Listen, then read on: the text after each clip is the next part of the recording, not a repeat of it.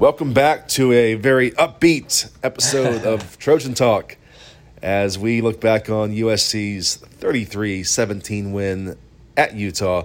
I'm Ryan Young, as always, and I am joined by my familiar co host, Max Browne, the former USC quarterback, and our resident Trojansports.com analyst. Max, how's it going?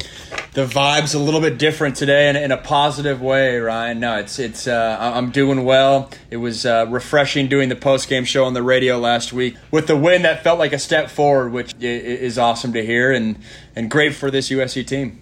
Yeah, we have a ton of talking points today. Uh, just kind of prepping for the podcast. There was a lot I wanted to cover and a lot of opinions I have, which is always good coming off a game. You want to have plenty of, uh, of fodder, which we do.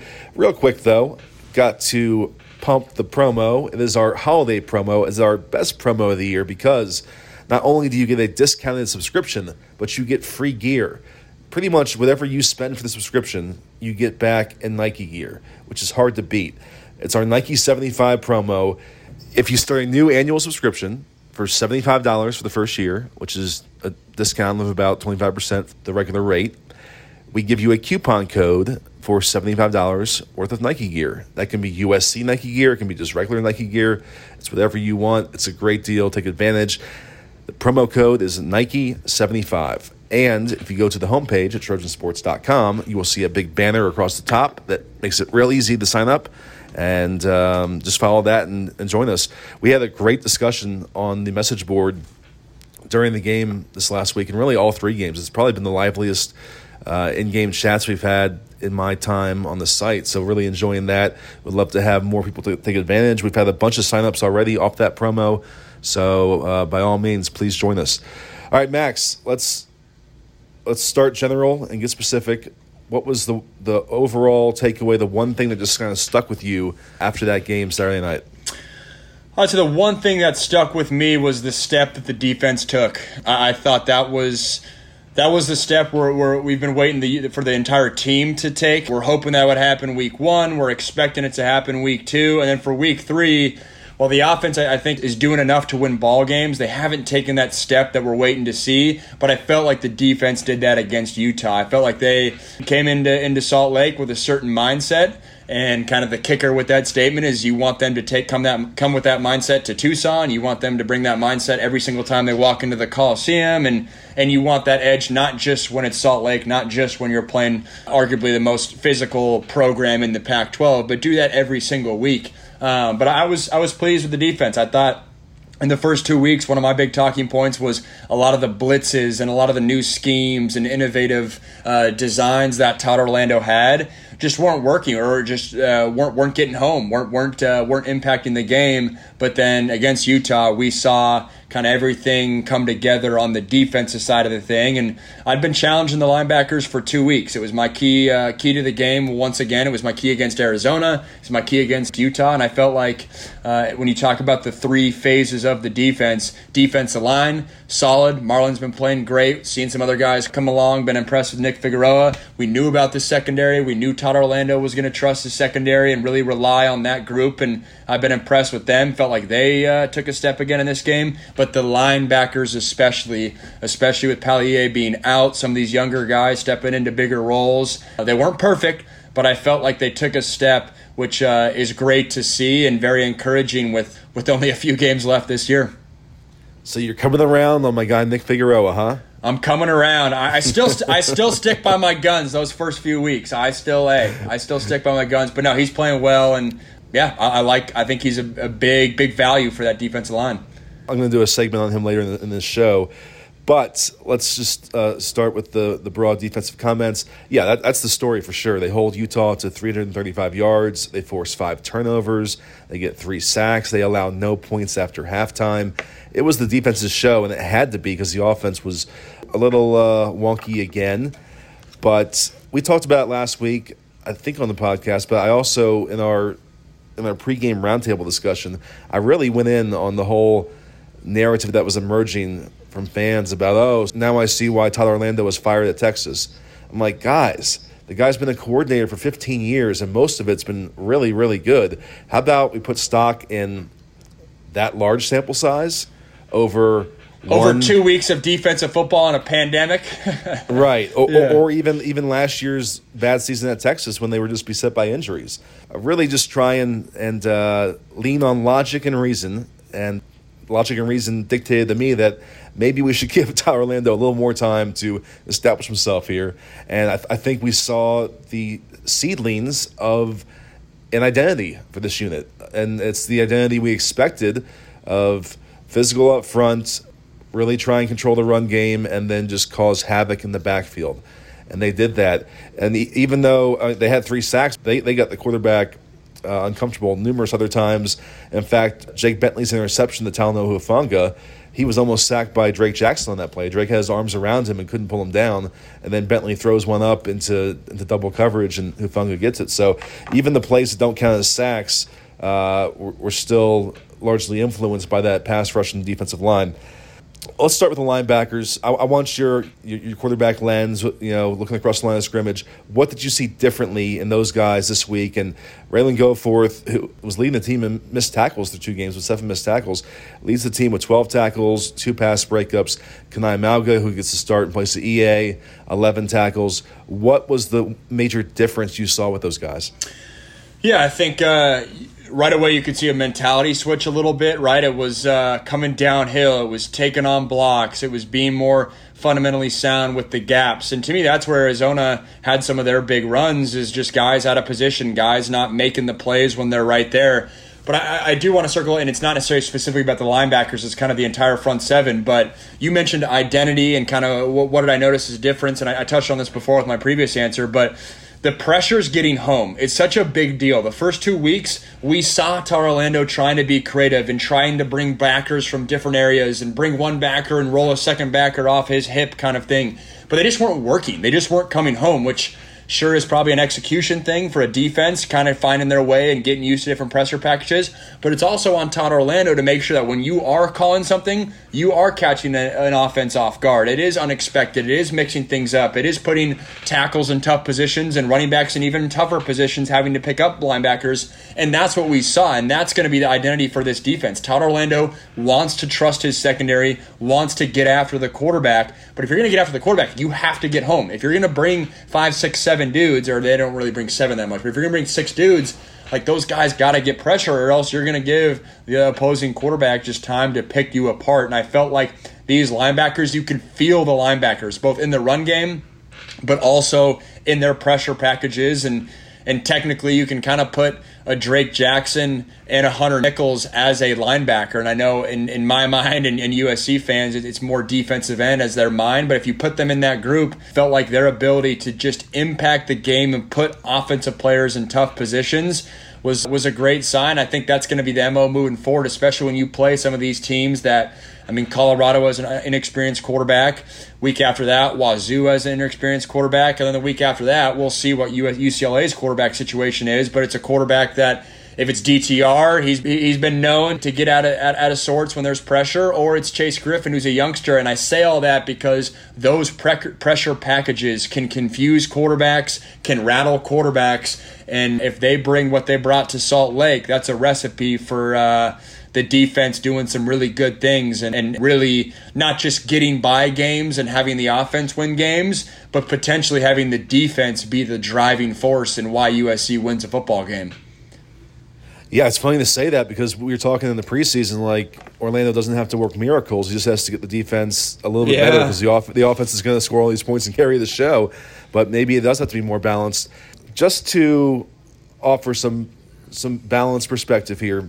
So on the show last week, I picked Utah to win. I also gave myself an out to change that, and I did change that later in the week after talking to our Utah guys and getting a better sense for their situation. And I was told that their offensive line maybe only practiced together for a few days. And and that might have been a factor in all this that might have showed. So you think of Utah and you just assume that it's going to be one of the stoutest challenges you get up front. Maybe it wasn't uh, maximum peak Utah that they could be later this season. So just you know keep that in mind. But I wouldn't take anything away from the performance because it was highly encouraging. It was everything we wanted to see from this defense and hadn't seen the first two weeks. And it's definitely a foundation to build upon. I want to stick with that and say this. I get that Clay Helton has fallen well short of the standard of USC football, and I get all the criticism and and the perennial hot seat. And I've even been on these podcasts and written columns the last two years saying I would have made a change. But I do step in when I think things are just a little too far the other direction. And after the game Saturday, they win by 16 points. It's their first win in Salt Lake City since 2012. And he gets asked after the game, what do you have to do to create some separation on the scoreboard? And I could I could hear it in his voice. He's like, I mean, we just won by 16 points yeah. at Utah, and I understand they left points on the table and there was sloppiness, and it is a flawed team. But while yes, Clay Helton has fallen well short of the standard of USC football, the standard also cannot be perfection because that's not achievable.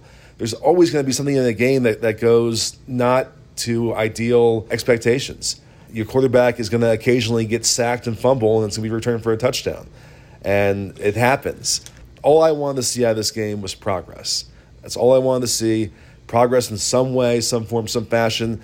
And I saw it in a really encouraging way to a great degree with the defense.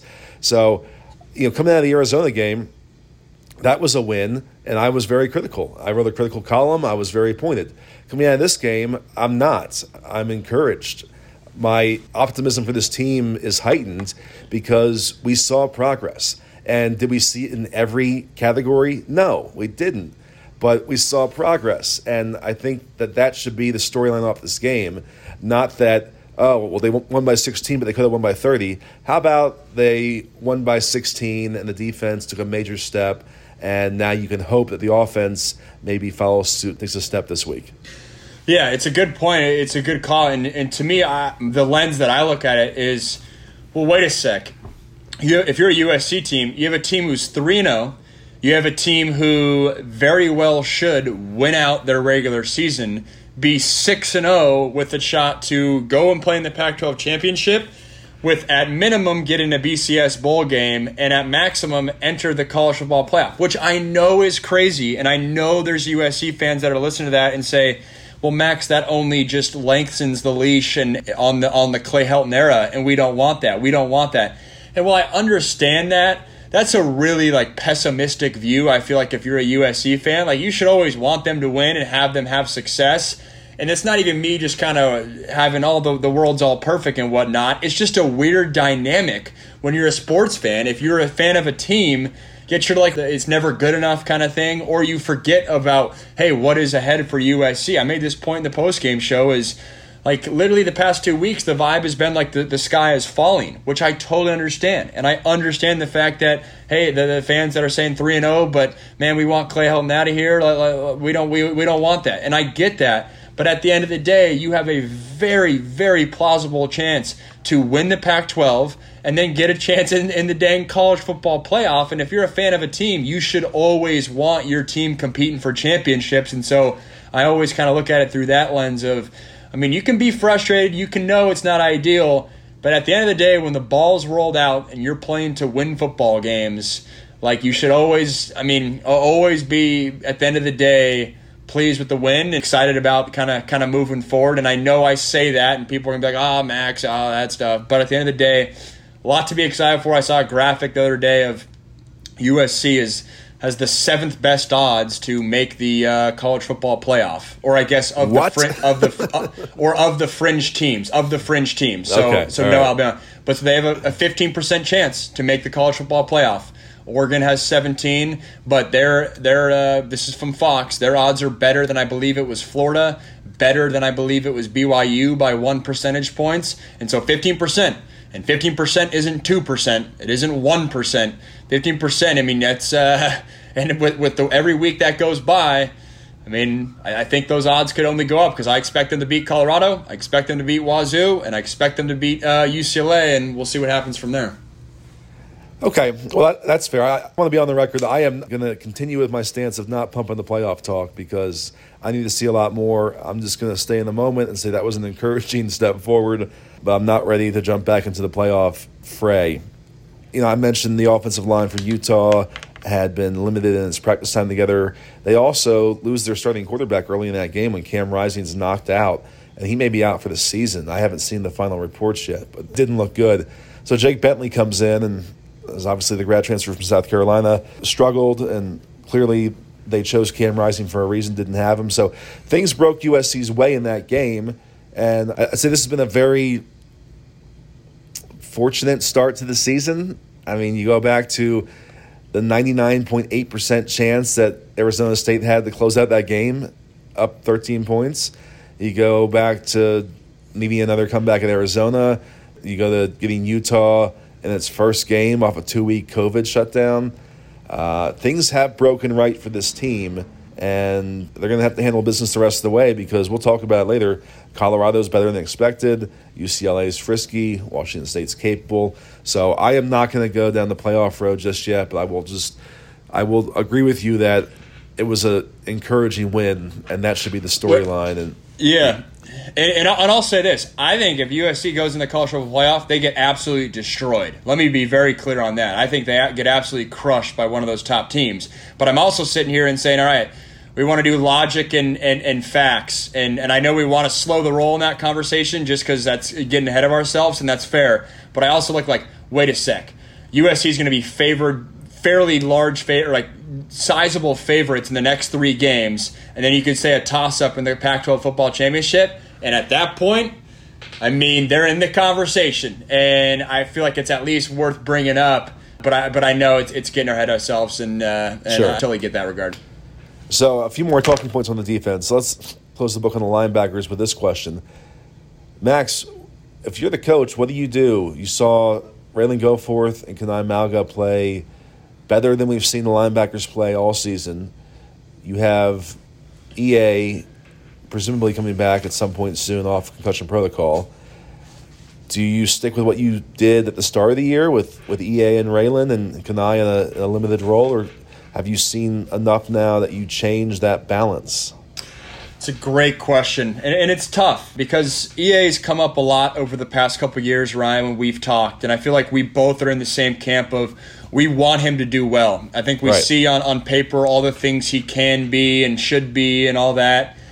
But I think I'm to the point now where the, like I, I haven't been impressed with his performance so far in 2020 and I think the narrative has, has kind of changed to okay, it may have been a coaching thing to then maybe now it's an EA thing. And it hurts me right. to say that because I'm a former five star myself and, and a guy who in many respects didn't didn't live up to kind of the expectations. And so I have a soft spot for a guy like Palaie, who, I mean, he was the top dog. He was supposed to be the next Ray Maualuga, and so you want him to do well. You can kind of see things. But the reality is, he's been given every chance to succeed and find success, and it hasn't happened. That's just the reality of, of where it is. So I think the idea of sticking with Kanai and, and Ralen and, and kind of go with those guys, especially with two of those guys having having good games uh, this past week – I, I think I stick with those two guys, and and I I kind of say, hey, all right, yeah, you got to play your way back in, and and sure, I think he gets mixed in there. I think he has a role, one hundred percent. I'm not saying um, he just doesn't play, but I think you got to look in, in, the other two guys and really evaluate the film, see what they did, and I think there's a very realistic situation where EA is not the starting middle linebacker, which hurts me to say because I want him to do well. I know what he can be, but at the end of the day, I think you got to perform and that hasn't necessarily happened. And we saw glimpses of that from the other guys this past week.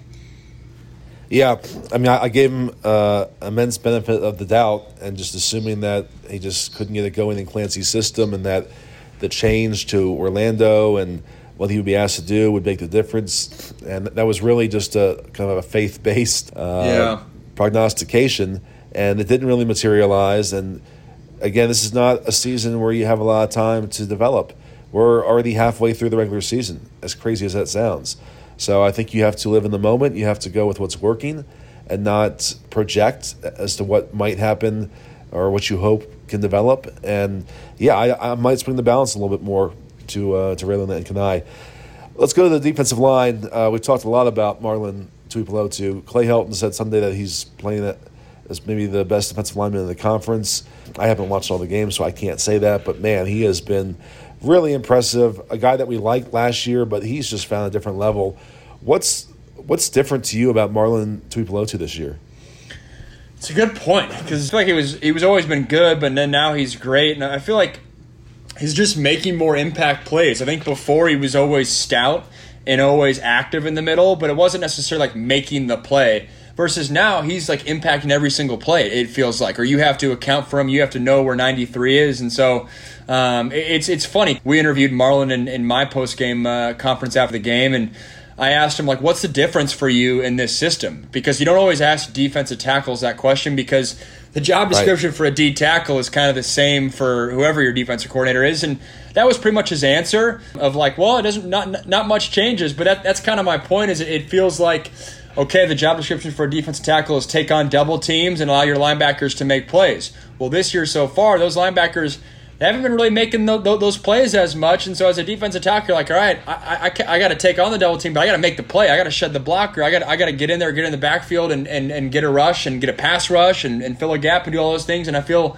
I feel like we've seen that from Marlon a lot. And with it being some new faces, it feels like all around him, outside of maybe Drake Jackson, Greg Johnson at the other. Uh, technically front front seven front seven spot, even though he's the nickel. New new faces. I guess Nick Figueroa is a consistent, but point being is he's kind of the main stage in the middle, and no, he's been impressive, and he's probably playing himself into a uh, very nice conversation here come uh, NFL draft time if he can stay healthy.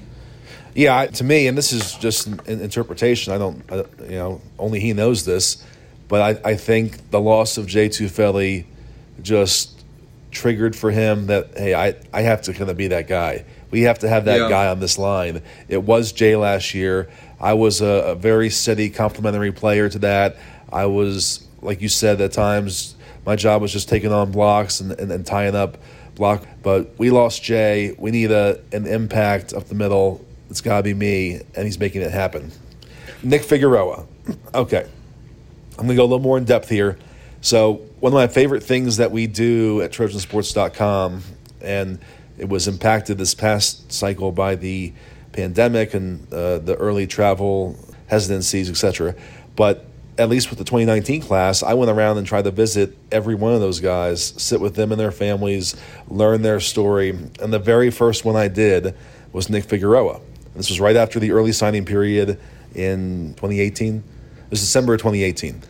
And he was a, a junior college player from Riverside City College and I didn't know much else about him. Really cool backstory. He was a baseball player through high school, transitioned to football his senior year at Cajon High School, and had minimal interest coming out. It was Army, it was Hawaii for a few days. They gave him like a, a short window to make a decision, and it was Cal Poly San Luis Obispo, which is where he ended up going to play at the FCS level. He goes to Cal Poly San Luis Obispo. They go one and ten as an FCS team, and at the same time, though, he's seen in practice that man, I'm I'm actually I'm really getting the hang of this. I, I could probably play at a higher level.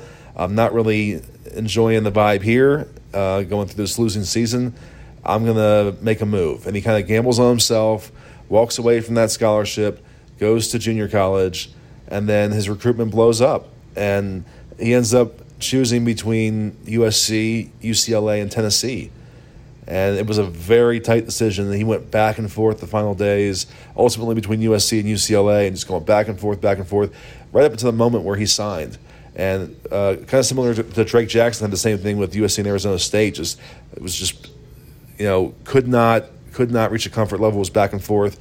Uh, he chooses USC, and I don't think many people thought much about it at the time. You know, with JUCO players, you you kind of assume, okay, well, it's it's going to be good depth. It's a guy that can maybe plug in for a few plays, and that's what he did last year. He had a very limited role.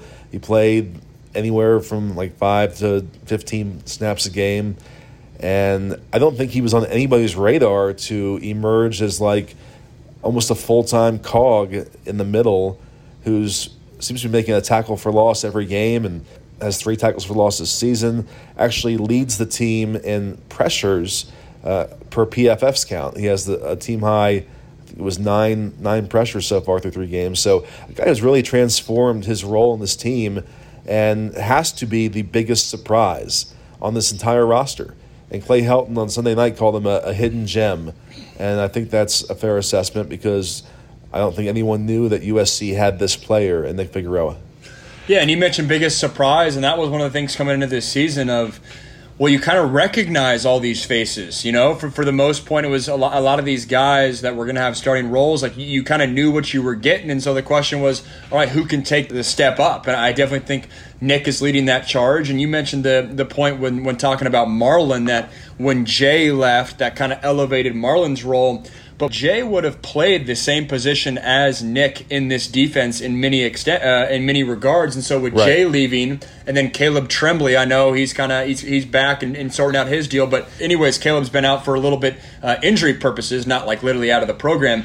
But with all those names I just mentioned, it's forced Nick uh, Figueroa to elevate his role and not just be a role player, but be a main stage at that position because that was one area where you did feel the impacts of COVID, given that uh, Jay left. And so I think if Marlon is the nose and the true cog in the middle, like you needed answers at those defensive end uh, type uh, or tackle, whatever you want to name it in this defense uh, type position. And he's definitely answered the bell there. And, and that's the question that I, I, think I know I've been asking myself throughout the first few weeks is all right, a lot of these faces are familiar names. They, they've played ball, they've had starts, but who can go from all right, a solid starter or, or just a good starter and then level up to a great starter? And I feel like we've seen um, that level up from Nick Figueroa to all right, he was just a, a solid role player so now he's just a, a, good USC football starter and a guy that you're not thinking about or wondering about his uh, production. And credit him. I think that, that goes along that, that JC route and uh, with all these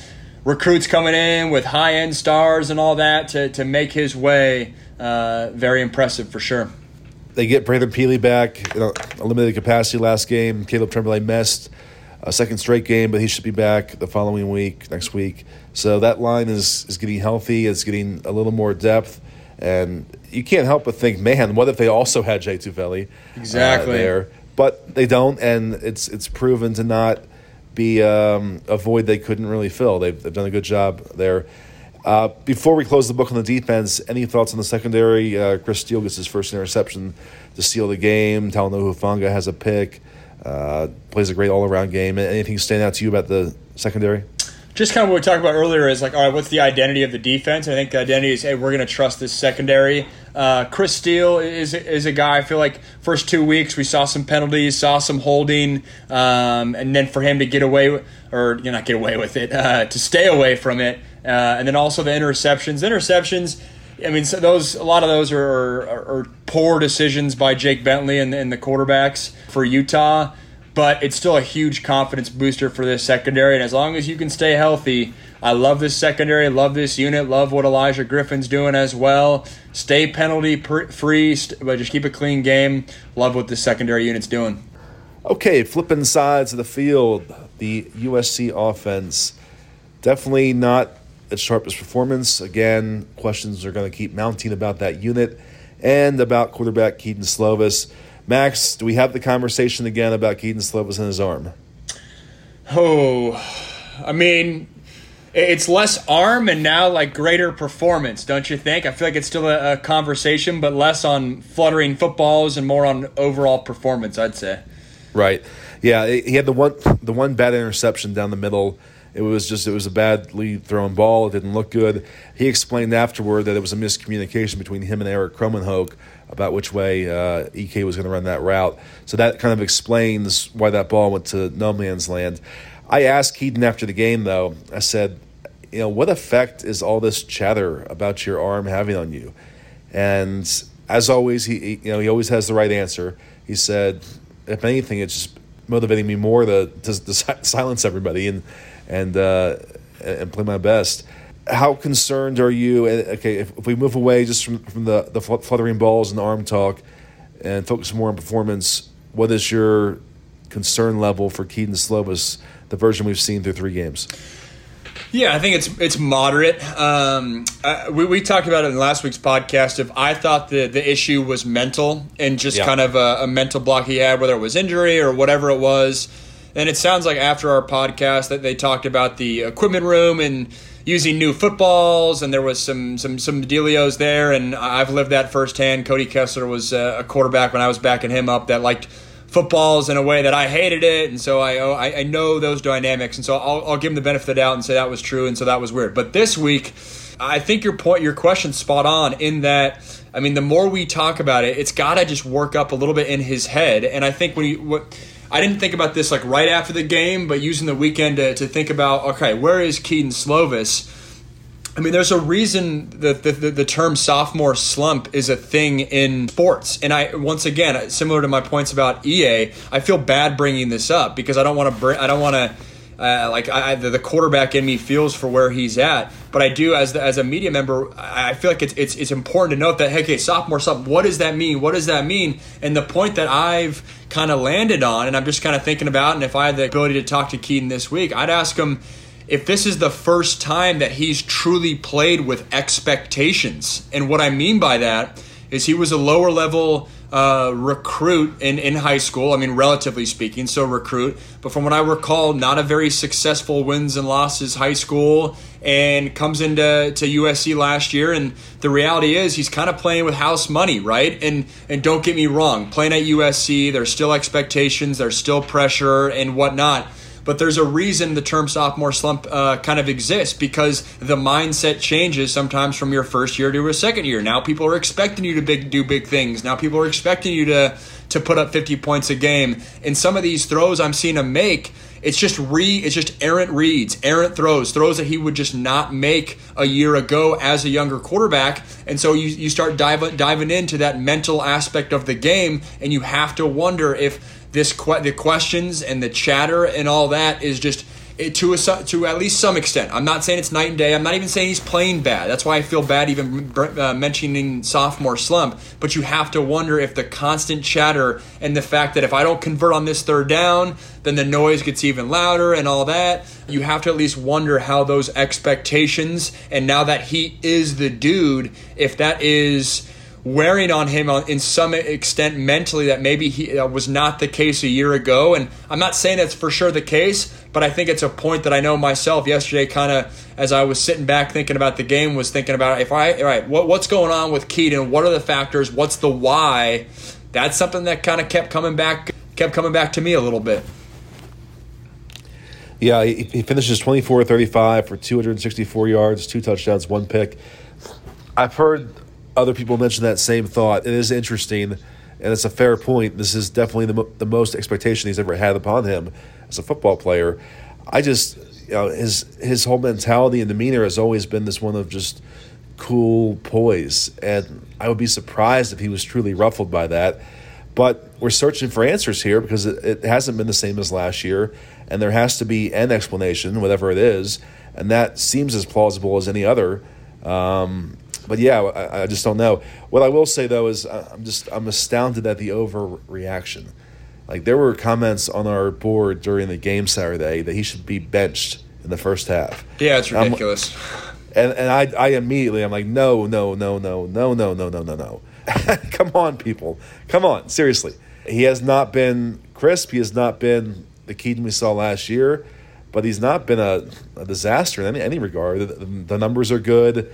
I thought it was very telling in his post game press conference the tone of his of his comments, and, and you kind of alluded to it as well. But you could tell he was very pissed off at his performance. He's frustrated. He's upset. He was, and yeah. it's not a nervousness. I think is a it's not a uneasiness with his answers. It's not like a oh I'm hiding something that I'm mentally like super worried about or something. No, he's pissed off at his performance. He was very candid in his response and to be honest, when I first heard him talk, I thought it was kind of harsh, which is kind of funny because I'm just I'm being harsh on him right now, but he was harsh uh, on himself. And when you kind of look at the stat line and where he's at, I mean, it's still like pretty good numbers, all, all things considered. But I think that's the point, right? As we all know, the ceiling he can get to, and we saw it last year, and thought he was going to elevate off that. And I think he knows that he's a competitor. But I thought it was a great sign his post game comments where he's like, "No, I didn't play well. I didn't do this, didn't do that," and I was like, "Ah, it's a little harsh." But I think it also shows a great mentality as well, which is exciting moving forward.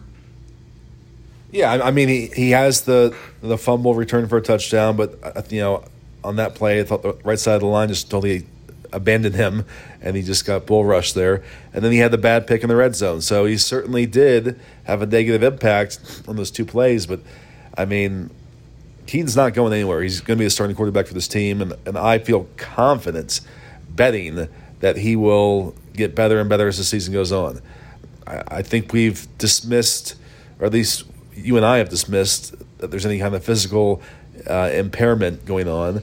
And uh, whatever's going on, I think he's going to work through and get better. Uh, I, I, truly believe that. Now, the situation got a little more interesting and heightened when USC fans on Saturday were watching JT Daniels get his first start at Georgia and throw for 402 yards and light it up for the Bulldogs. And again, I, I just I just love the prisoner of the moment opinions and, and recency bias. Many many people who were couldn't wait for JT to get out of town or couldn't wait to get him, you know, on the bench and were down him the last two years are now going, man, did we, we make the wrong decision on Kedon over JT? It's just funny the way yeah. fans think. If um, you're, if yeah, it, the whole benching thing. I mean, I lived it firsthand, and to me, it's it's a joke. It's always the backup quarterbacks, the fans' best friend, and all that. And I just challenge if you're listening to this and you fall into that mold, just it's I, I hate it. I mean, you're not even helping your team too. That thought process is not getting any traction. But even if it did, it just puts more pressure on your quarterbacks. It just puts more like heightened anxiety on things. And yes, those guys are that's what that's what they're supposed to do is deal with it. But I'm happy for JT. That part's cool. We always knew JT was a good quarterback, but I think the big kicker with Kedon was the ceiling was higher, and I think that's a big reason that why we're fairly critical right now is we want to see him tap into that ceiling that we were so excited about and we know he can get to and i think he knows he can get to that but happy for jt and i think uh, both quarterbacks have some great days ahead for them yeah, USC made the right decision. They, they made the only decision they could make when you watch Kedon Slovis do what he did over a full season last year. You're not going away from that. That's now your guy. That's the way it works. I felt like I was on an island at times, though, and telling people, watch out. JT Daniels is going to do very well at Georgia. Uh, I thought he would get his chance earlier, but I had no doubt that he would prize some doubters as he did Saturday. Moving elsewhere on the offense, a couple interesting things to me Saturday. We'll start with the running game. I had talked about it last week when the coaches were were pumping up the 173 rushing yards against Arizona, and we hit our mark. And I'm looking at the numbers and going, man, 105 of those came on three plays, and you averaged 2.6 yards to carry on the rest of them. So what's more sustainable? Well, we kind of saw it Saturday, where USC overall rushes for 93 yards on 31 attempts, three yards a carry, and 47 of those came on one play from Kenan Christon. So again, the rest of USC's rushing attempts averaged out to 2.2 yards per carry. Clay Helton was asked about that indirectly on Sunday, and he said, "I thought we ran the ball really well." I just, I don't know if if it's just you know his standard putting the the, the rosy glow on things, or or if he truly feels that they're running the ball effectively because they're not. Uh, to be honest with you, they're, they're just not. They do not have a rushing attack they can count on to consistently get the job done. Yeah. Uh, no, I'm with you. And I think, like, looking back, those arbitrary numbers of, like, what's 175 versus 150, like, those are good talking points and good things to shoot for in the running back room. But, I mean, the, the flow of the game kind of always changes. And I thought the, the running attack, to your point, was I mean, fairly like just pedestrian, just kind of average. And that one long run from Kenan Christon, it was a draw play. So it's not even like it's in the normal cadence of the run game. But yeah, I mean, I, I think to me, it was kind of, I just, I, I really don't have a stance on the run game as much because I feel like you're going to have games like that in this offense where I mean I loved the uh, the way they and I'm sure we'll get into this but I loved how USC attacked the outside lanes with the receivers. I love that. That to me should be an op, like an offensive staple the playmakers USC has with the brain that Graham Harrell has. That puts so much pressure on the offense. To me like that should be the first talking point to open up the run game rather than the other way around. And I know that's kind of goes against the the way many USC fans are wired, where it's run first and then play action off that. But I just think the success of this offense and the success of the mentality of Graham Harrell is kind of the other way around. And so I like stuff through the passing game, and this was one of those weeks. Obviously, there was no Markese Stepp, no Stephen Carr, but we're confident in the other backs that they have, and just kind of a, a very average at best uh, ground game attack last week. Uh, both surprising absences. Uh, I'm at the game Saturday. I look down, I see I see this guy in the press box at Utah is just basically in orbit. It's up there in the sky. So I look down and I see this guy wearing a, a 30 jersey and sweatpants and not warming up with, with his teammates. I go, is, that Markese Stepp? Is he not playing? And I poke around and ask around and find out that he has some kind of upper body injury, later revealed to be a pectoral strain. And then Stephen Carr did warm up. He was in uniform. He did go through all that stuff. And then is just not used. He gets one carry in the second quarter and he's done. And Clay Helton mentioned that he didn't practice a lot last week, but wasn't really clear on why. And then said that he took a, a knee to the back of the to the back or the back of the helmet on the pass pro in the game had to come out. So they are without those two guys, their two leading rushers, and maybe that if they're healthy, that changes the dynamics of the game. But my point here is I I'm I'm getting a little bit unnerved by the the narrative they're pumping out that oh yeah we're we're running the ball great we're running the ball great. And it's it's almost like a like, like a cult message or something like I'm sitting there going wait, wait a second. Is, is, is, are you guys watching this? You're not running the ball great. And it's, it's just not there. And and that's fine. It, it is what it is and they can adjust and and like you said find other ways to get the offense moving. But I just this categorization that oh yeah, it was another great rushing attack by us today. And I'm like, what? No. Yeah.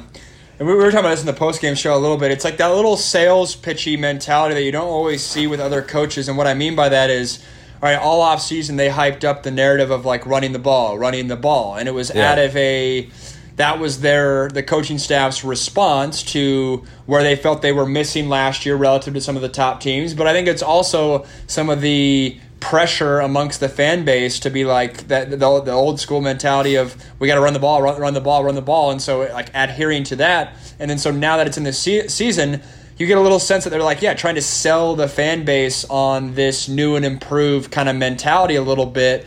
Which is just not the case. And once again, to me, it's not the end of the world. Like I like some of the things USC did on offense, but it's it's weird, right? You don't you don't see that response and that mentality out of a Dabo Swinney or out of a Lincoln Riley or out of guys that are rock, rock solid in their programs and in their coaching staffs.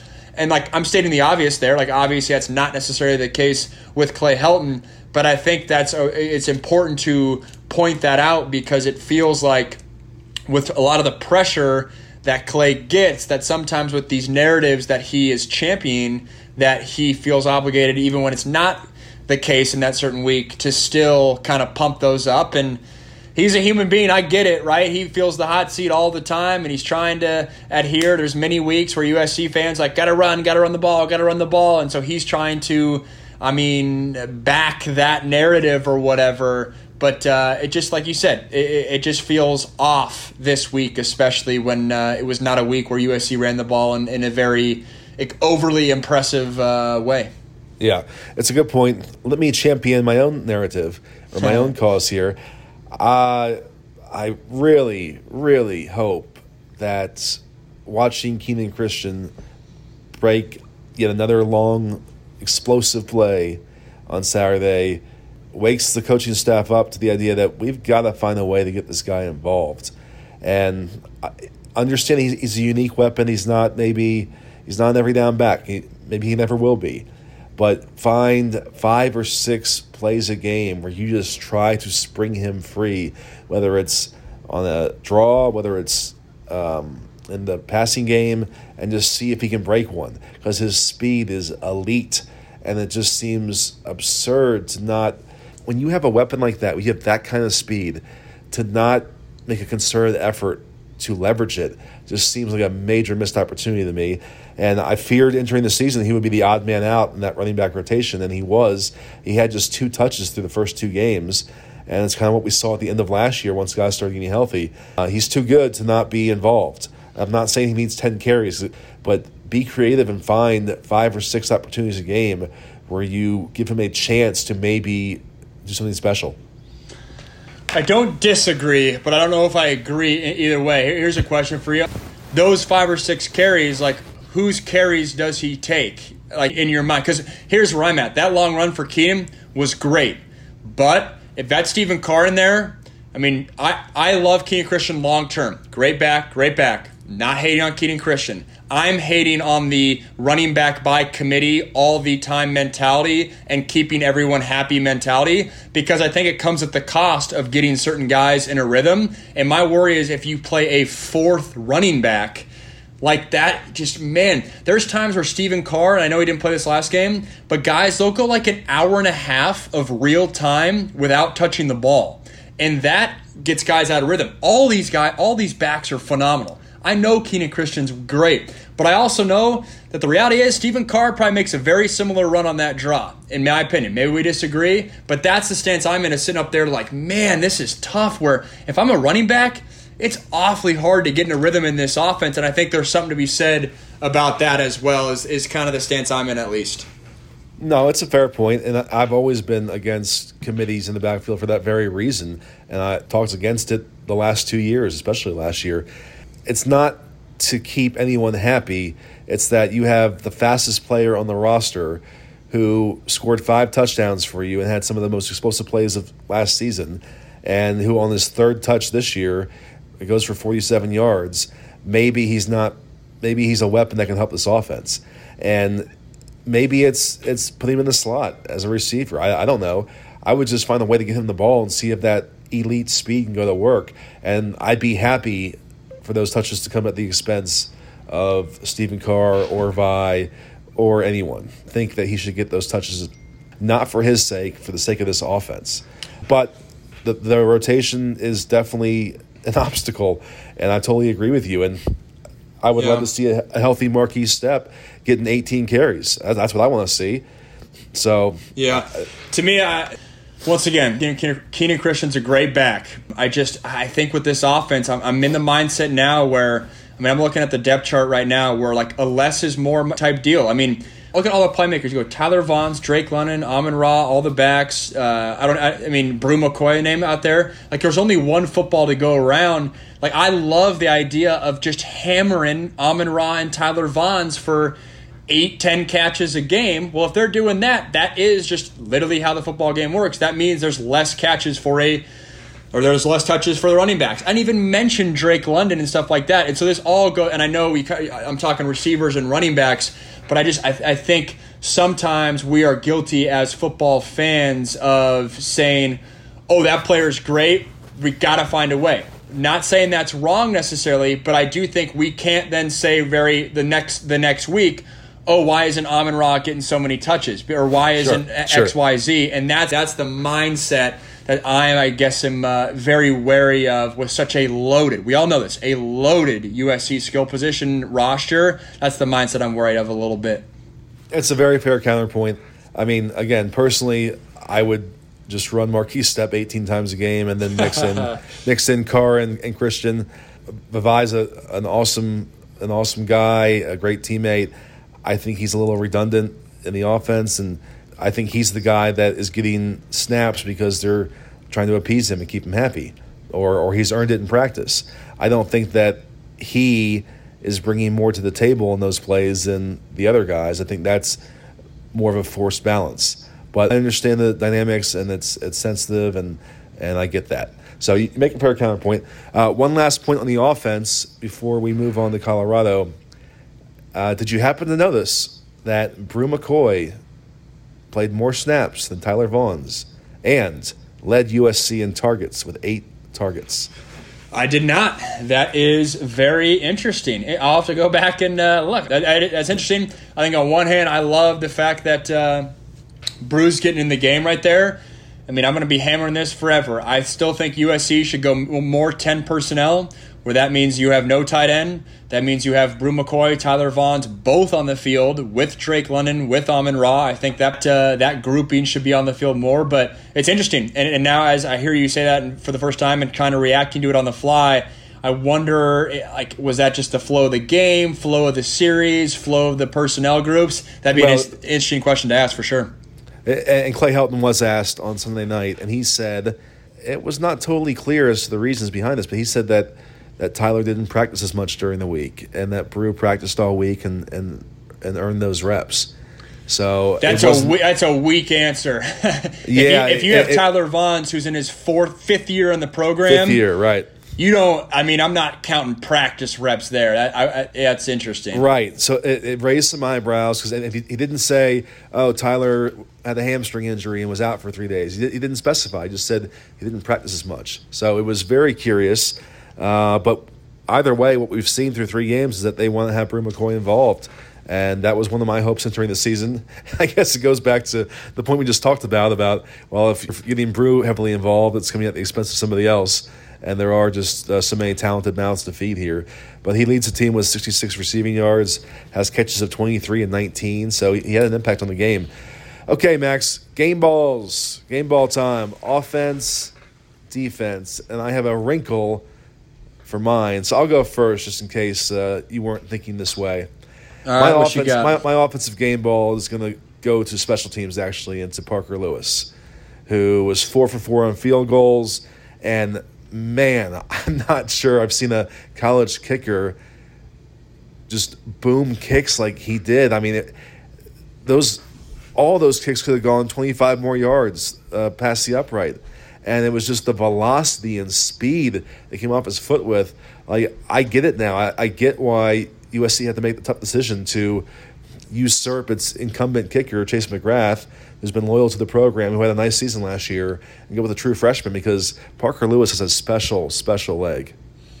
I like that. I like that. Um, let me see here. In- interesting week giving offensive game balls out, especially yeah when your kicker is kind of the the most lethal. Uh, the most lethal offensive rep, and I'll give a weird game ball, and it's a it's it's a weak game ball. I'll admit, but I'll give it to Amon-Ra St. Brown. I, I thought to me, with as an offensive mind, I know his stats weren't out of this world, but uh, and a guy in his position coming in here, he's probably got like the Biletnikoff Award on his mind.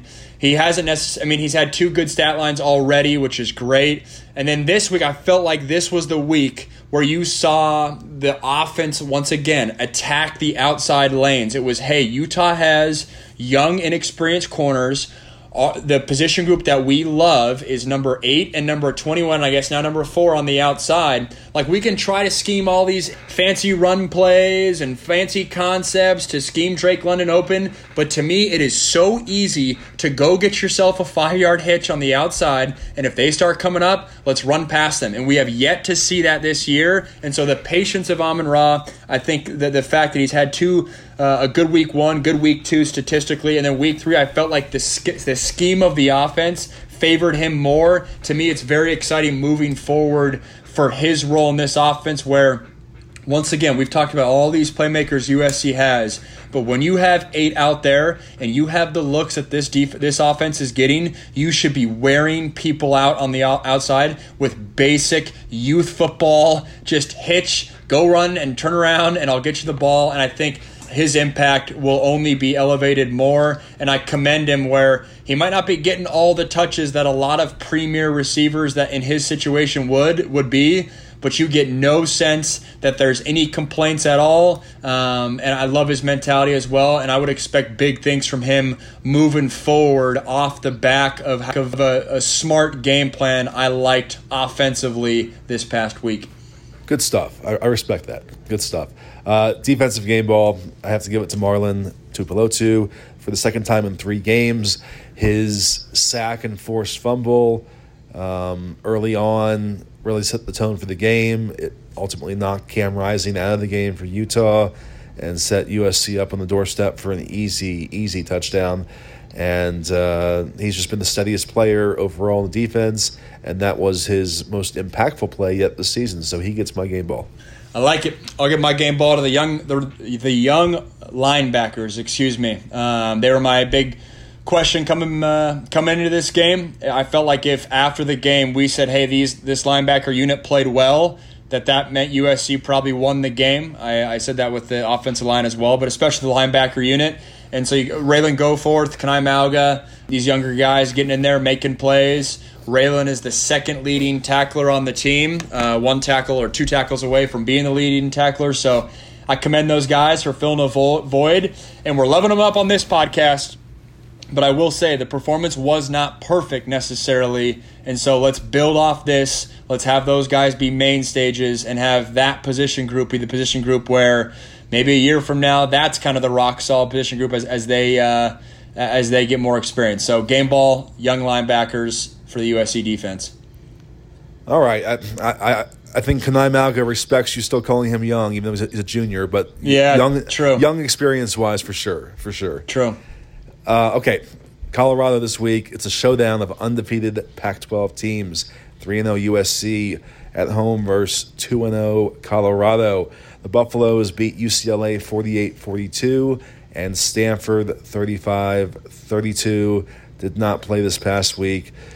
Max, what do we know about the Colorado Buffaloes? We know that this Colorado team is a lot better than uh, Max thought walking into this season. Me too. I, I thought they were going to be awful. I thought they, I mean, one of the worst football teams that I played was the 2013 Colorado team. That was like one of the worst Pac 12 teams I've ever played. And I thought it was going to be similar to that. I mean, they just lost so many playmakers. Their offseason was horrendous.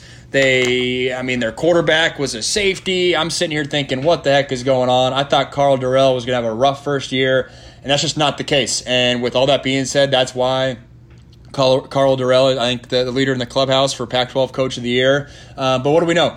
Their quarterback's a former safety uh, who switched back over for this team. He's done some good things. This offense is putting up points. Yes, they might not have the household playmakers, but this offense is putting up points. They're doing some things, and this team is not someone that you're just going to roll on over. Um, I think defensively, they're not they're not elite. I don't think they have anyone. I don't think there's anyone on this team that scares you, but there's guys that you have to respect. And so Sam Noyer, their quarterback, that's a guy who's very respectable. I think that you don't you don't get the sense that they're rolling the ball out and they're having to be very wary and cautious and nervous about what their quarterback can do. No, he's out there, he's playing ball, and he's gonna he's uh, he's gonna play his game. And then their running back, he's kind of their their their their playmaker, Jarek Broussard. He's their kick returner. Um, he's a he's a smaller guy, but he's been productive for them. Already has 300 yards rushing on the ground just through a couple games, and so he's a guy Colorado have, or USC will have to account for. This is a team that is respectable but this is not a team that USC should uh, should fear. They should take care of business. This is a team that I mean, the over under win loss for Colorado this year coming into the year was one. When you talk about yeah, the Vegas over was one, so they're already over that. But that tells you kind of the, the mindset they're in. So doing some good things, but this is a team USC should uh, should take care of business with. Yeah, I thought Karl Dorrell was the most uninspiring coaching hire of the offseason.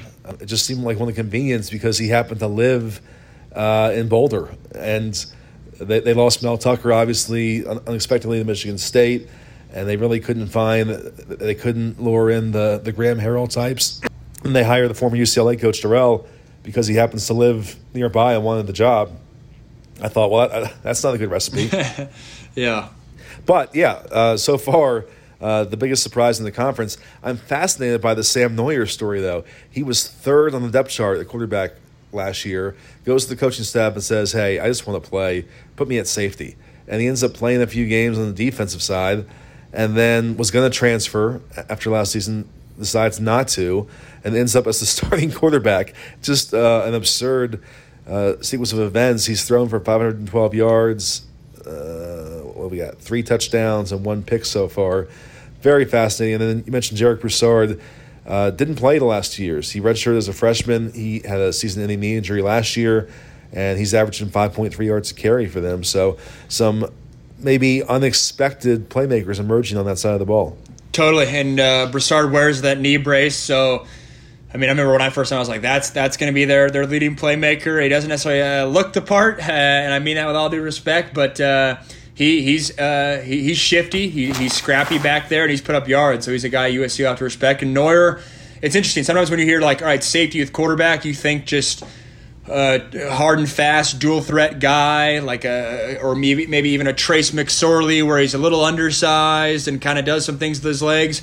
With Noyer, if you didn't know he played safety, you would just say, all right, this is like a, a solid kind of pocket passer guy that when the pocket breaks down, he can run, and you're going to see that he's going to he's going to break the pocket at times, and he doesn't have uh, super dynamic legs that are going to fear you necessarily, but he can make you miss, and he's going to run you over. He's not a guy that's going to slide or anything. He, that that safety mentality is still in him. But uh, the the point I want to drive home is Noyer like he's, he's a guy that can operate in the pocket, and it's not like uh let's let's roll him out and, and try to get some bubble screens and that type of offense. No, it's they're going to call true passing concepts and let him operate uh, as a true quarterback would. What what if, if there's any any concern in this matchup for you for USC? What is it?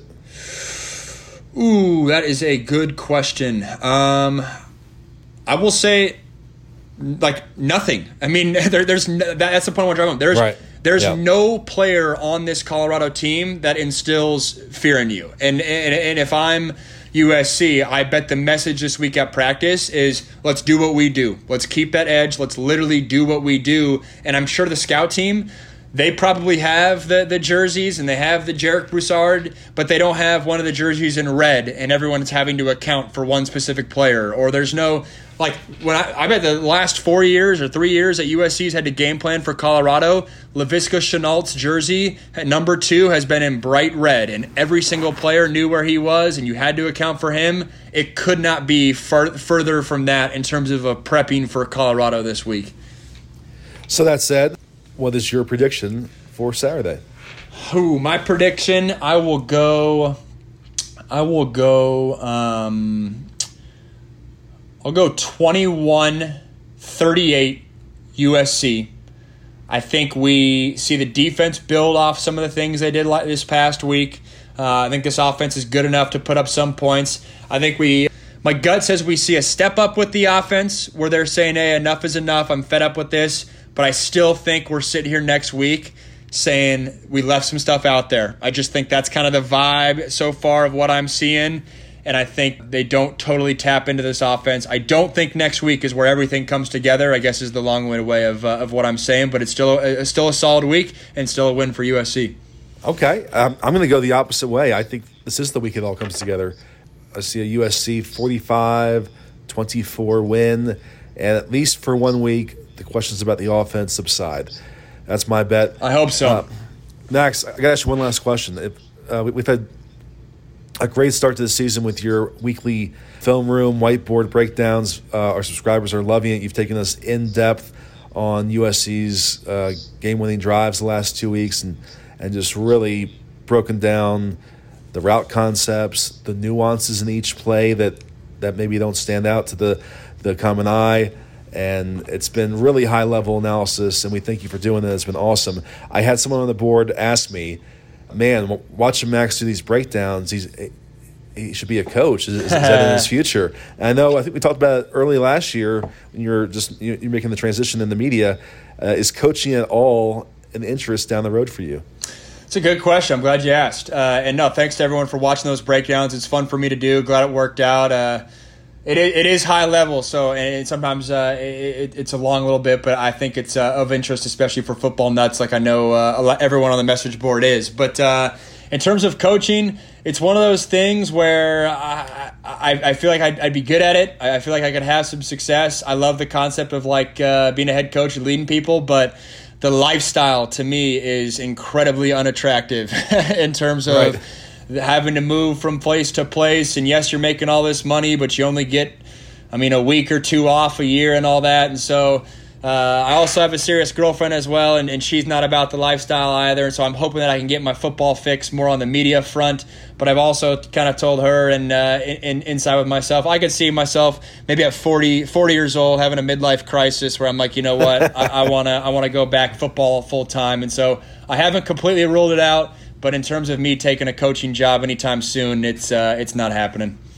great stuff well uh, look forward to max's breakdown this wednesday do we know what it's going to be yet uh, have you We, uh, we we don't. I thought I thought that, that was going to be your question. I was like, ah, crap, I got to come up with something. But uh, No, I'll no, figure no. that out today, and uh, we'll we'll film it uh, tomorrow and make it happen. If you guys haven't seen it yet though it's it's just it's really in depth and i've learned so much from the first two uh, you can't help but learn something i think everyone who's watched has enjoyed it so look for that on wednesdays and then max and i will be back next monday with the recap of this colorado game and looking ahead to the next one as always enjoyed it max good stuff Enjoyed it. No, and I appreciate the kind words and the breakdown. And uh, yeah, I'll see you guys on Wednesday with the breakdown, and uh, next week for the pod, and hopefully uh, USC's four zero.